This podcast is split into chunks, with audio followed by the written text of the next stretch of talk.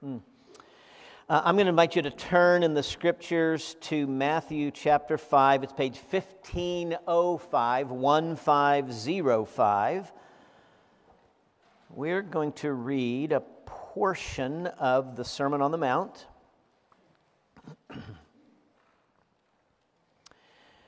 And Lord, as we gather around the Word and as the children head off to Sunday school to gather around the Word, may these words fall into our hearts and the hearts of the children like good seed.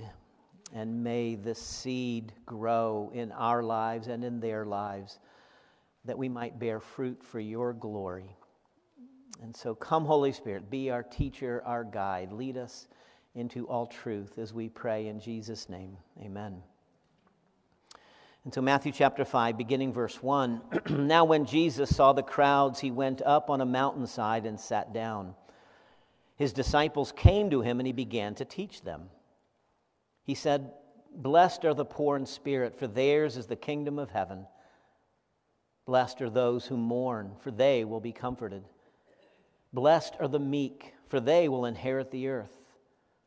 Blessed are those who hunger and thirst for righteousness, for they will be filled. Blessed are the merciful, for they will be shown mercy.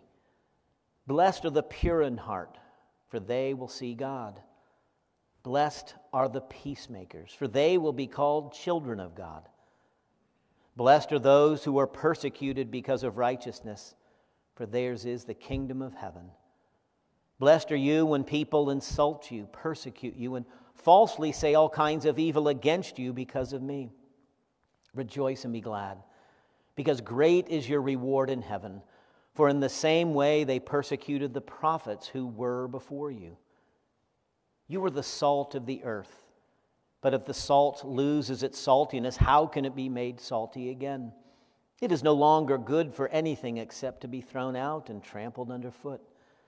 You are the light of the world. A town built on a hill cannot be hidden. Neither do people light a lamp and put it under a bowl. Instead, they put it on its stand, and it gives light to everyone in the house. In the same way, let your light shine before others, that they may see your good deeds and glorify your Father in heaven. And friends, these are the words of our Lord Jesus. Amen. Okay, I'm going to ask you to use your imaginations.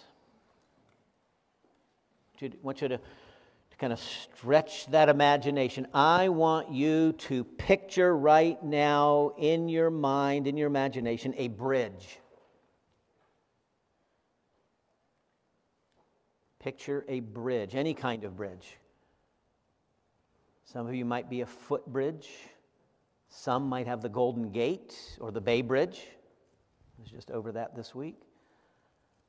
Maybe it's a one of those rickety, swingy rope bridges that's over the canyon. We like that kind, don't we? No.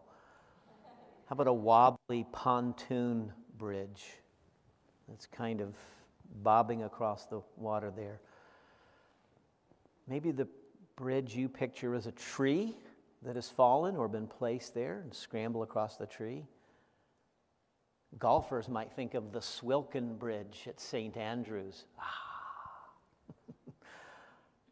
all kinds of ways we can picture a, a, a, bridge. Okay, so with that picture in mind, now I want you to imagine something else that your bridge can talk. Your bridge can talk. Which of the two sides would your bridge say is better? Well, that's kind of a silly question because bridges don't talk. And of course, bridges don't take sides. They, they take both sides, right? Otherwise, it's not a bridge, it's maybe a plank, right? Bridges don't take sides, they are on both sides, they are for both sides. The whole purpose of your bridge is to connect these two sides. Okay, last exercise. Maybe this is less in the imagination. Imagine your drive to work or a recent trip or vacation you've taken. a visit to the family. How many bridges did you drive over? Think for a second. How many bridges did you drive, maybe just getting here today? Were there any?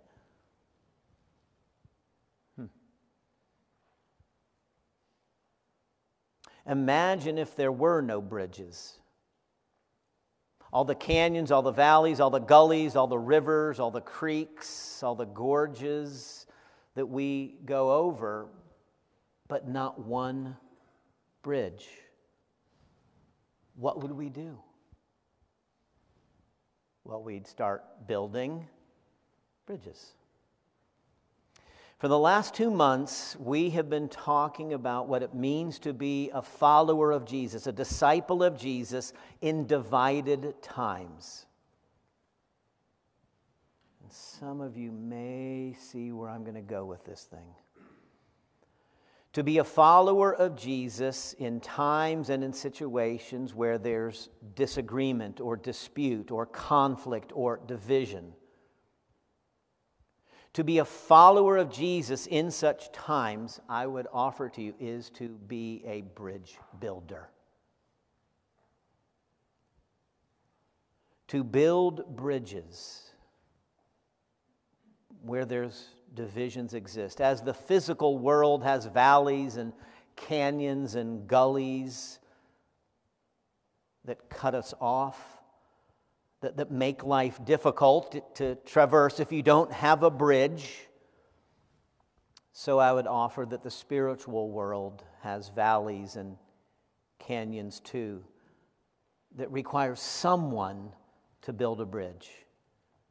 I would offer to you that Christians are those someones that God has placed in the world to build the bridges, to help connect the two sides, to help restore the traffic, the communication, the community, to repair what may be broken relationships. There are racial divides in our society. There are political gulfs in our society. You know, there was a little something that happened this week. Maybe you paid attention to that on Tuesday. There are generational gaps, right? Divides between the generations. All kinds of ways that we separate and divide and disconnect and cut each other off or are cut off from each other. And so I would offer that as followers of Jesus, we are called to be the bridge builders, to repair, repairers of the breach, as the scriptures would say, to restore, to reconnect, to reconcile. As the commercial says, it's what we do, it's what Christians do. Now, now, I know that the Bible doesn't use those exact words anywhere. The scripture never says, Blessed are the bridge builders. But it says something really close to that. Blessed are the peacemakers, for they will be called the children of God. Jesus suggests here that our very identity as God's children is revealed or is known or is manifested in this work of peacemaking. It's an interesting word. It, it's only used here in Matthew chapter 5 and, and one other place. It's a compound word. Irene poieo It's the Greek word. Our word irenic, that is often translated as peaceful, comes from this. And poieo, that's where our word poet comes from. The poet is the one who, who constructs or builds with words. Irene poieo, building and constructing peace the name or this, this word names uh, and acknowledges a reality, a tragic reality of the human family as we live east of Eden. we humans are broken. The human family is broken, it is divided, we are at odds with each other. We've looked earlier this fall at the, the division between Euodia and Syntyche, Cain and Abel as a couple examples of that. The human family is at odds with each other. We have groups, we form ourselves into tribes in a thousand and ten thousand ways that cut us off from each other, that cut other people out of the action. We have nothing to do with you, and you, please, have nothing to do with us. We cut each other off, we cut each other out. We don't speak or associate or connect with those people. And we stubbornly take sides. Heard something this week. Um, Brene Brown cited a study. One in six family members have stopped speaking with each other as a result of the 2016 election. And so we're probably about 150 or 60 people. So that would say, if you run the math, you know, there's a dozen or so of us that have stopped speaking with family members, or family members have stopped speaking with us as results of an election. If your bridge could talk, if your bridge could talk, what side would your bridge say is better? Hmm. Bridge builders and peacemakers don't take sides. Like the they're on they're on both sides, right? and so as Christians, we don't take the side, we're on both sides. We are for something that is much bigger than winning or losing. And so peacemakers are for Euodia and Syntyche. Now, if Euodia and Syntyche in that fight that was going on in the Philippian church that we looked at several weeks ago, if they're like the rest of us, Euodia and Syntyche are probably trying to get people in the church to be on their side against the other. So Euodia is over there whispering after church at the coffee pot, You're not going to believe what she did this time. And Syntyche's over there, you know, picking up her kids from the nursery and says, Well, you're, you're not going to believe what, what she did yesterday. Because this is what we do we try to get people to take our side in a dispute. But the bridge builder, the peacemaker, is for Euodia and Syntyche. And that's what Paul was advising there. The peacemaker is for Abel and Cain. Sadly, it couldn't get worked out, right? Peacemakers are for Jew and Gentile. They are for man and woman. They are for slave and free. As Paul says, in Christ there is no Jew or Gentile. There is no male or female. There is no slave or free. You are all one in Christ. Peacemakers are for Republican and Democrat. Ooh. Peacemakers are for the poor and the rich. Peacemakers are for the Christian and the atheist. Peacemakers are for black lives and white lives. Peacemakers are for straight and gay. Peacemakers are for Greenwich and the presbytery. I don't know if I can buy that, Don. We've got to take sides. If your bridge could talk, what side would your bridge say is better?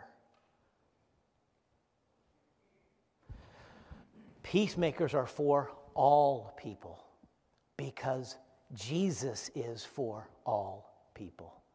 He is for tax collectors and the Pharisees who cluck their tongues at the tax collectors.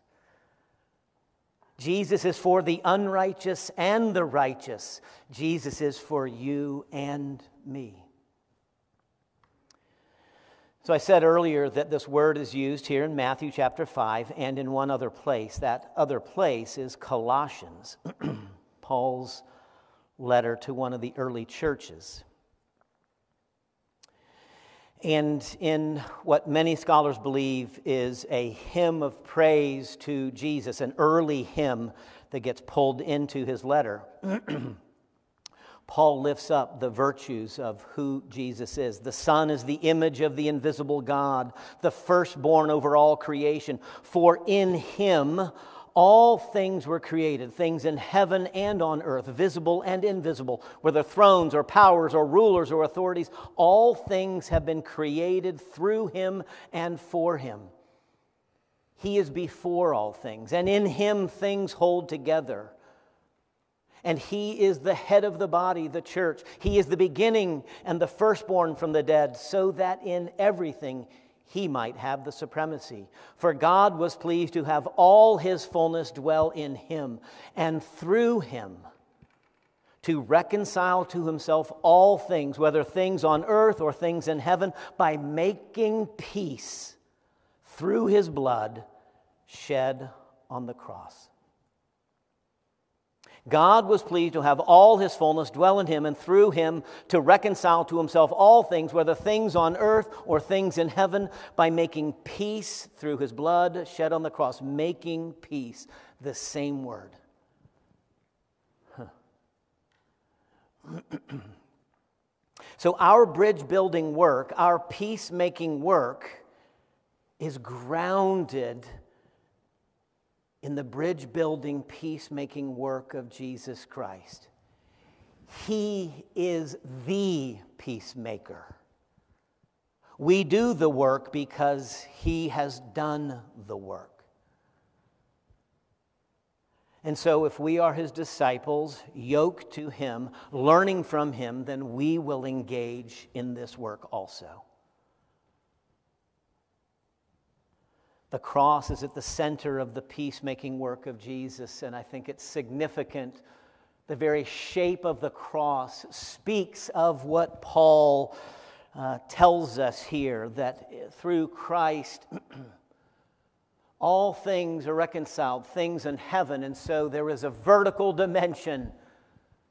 And so, reconciling heaven and earth Jesus restoring relationship with the Father through his death on the cross. That's the vertical work. But then there's a horizontal work of the cross. Jesus restoring relationships on earth between Jew and Gentile, that deepest division, and all the other divisions that we erect in our human family. And so Jesus makes peace through the cross, but it is a costly and difficult work. Making peace through his blood shed on the cross. This is hard work, friends. This is hard work. And so perhaps Paul has the Beatitudes in mind. because right after, blessed are the peacemakers, they will be called children of God. Blessed are those who are persecuted. Blessed are you when people insult you and speak all kinds of uh, false, uh, falsely speak all kinds of evil against you. And so, as we engage in this bridge building, peacemaking work, as we don't take sides, as we are for both sides, we are on both sides, we can expect tension we can expect to be pulled towards one side or the other. We're in that early Philippian church and Euodia's coming to us and talking about Syntyche, well, Syntyche's over here talking about Euodia, and we're pulled, and, and we, we don't, but we don't take sides. We're, we're for both Euodia and Syntyche, but sometimes we get pulled, and so there's tension and there's misunderstanding because when you don't take sides, people will accuse you and people will think you don't care about them because you're not on my side. You may be accused of being wishy washy. You need to take a stand. I am taking a stand. I'm standing in the middle because I'm for both. and I want to see the traffic restored. and there will be sacrifice involved. People will criticize, they will question, they will accuse you and your commitment to the faith and to biblical authority and biblical truth and to Jesus Christ because you haven't taken their side. But the reality is that same accusation may come on the other side of things. And so, this is graduate level discipleship we're talking about. But if we don't do this bridge building work, who's going to do it? If we don't do the bridge building, peacemaking work, is the government? The schools? The hospitals? The lawyers? Is that who's going to do it? If we don't build the bridges between the, the, the, divided parties, if we don't advocate for truth and grace, if we don't keep insisting that we are our brother and sister's keeper, even if those brothers and sisters are at odds, we are trying to keep both brothers and sisters on both sides of the issue. If we don't embrace the loving, sacrificial, healing, and restoring work of Jesus Christ and bring that out into the world, who will? If we don't lift high the cross, as the Easter hymn sings, if we don't lift high the cross and the reconciling work of Jesus with the Father and the reconciling work of Jesus on earth, if we don't lift high the cross as peacemakers and bridge builders, who will? Amen and amen. Father, we can read Jesus' words, we can hear his words, we can contemplate his words. But to go live these words, Lord, these are going to be really hard. Some of us are in the family where elections have caused other family members to stop speaking with us or us to stop speaking with them. Some of us are in places of work and in neighborhoods, and schools, and communities where People have stopped speaking with each other because of other issues. And so help us to learn this bridge building, peace making work. And give us strength and courage and humility and wisdom and compassion, all the gifts and graces we will need to live in the tension and the misunderstanding, and perhaps even in the anger directed at us because we won't take sides, because we're on your side. And so, Jesus, live in us in new and fresh ways by the power of your Holy Spirit as we go from this place in a world that needs bridges. Help us to be the bridge. As we pray in Jesus' name, amen.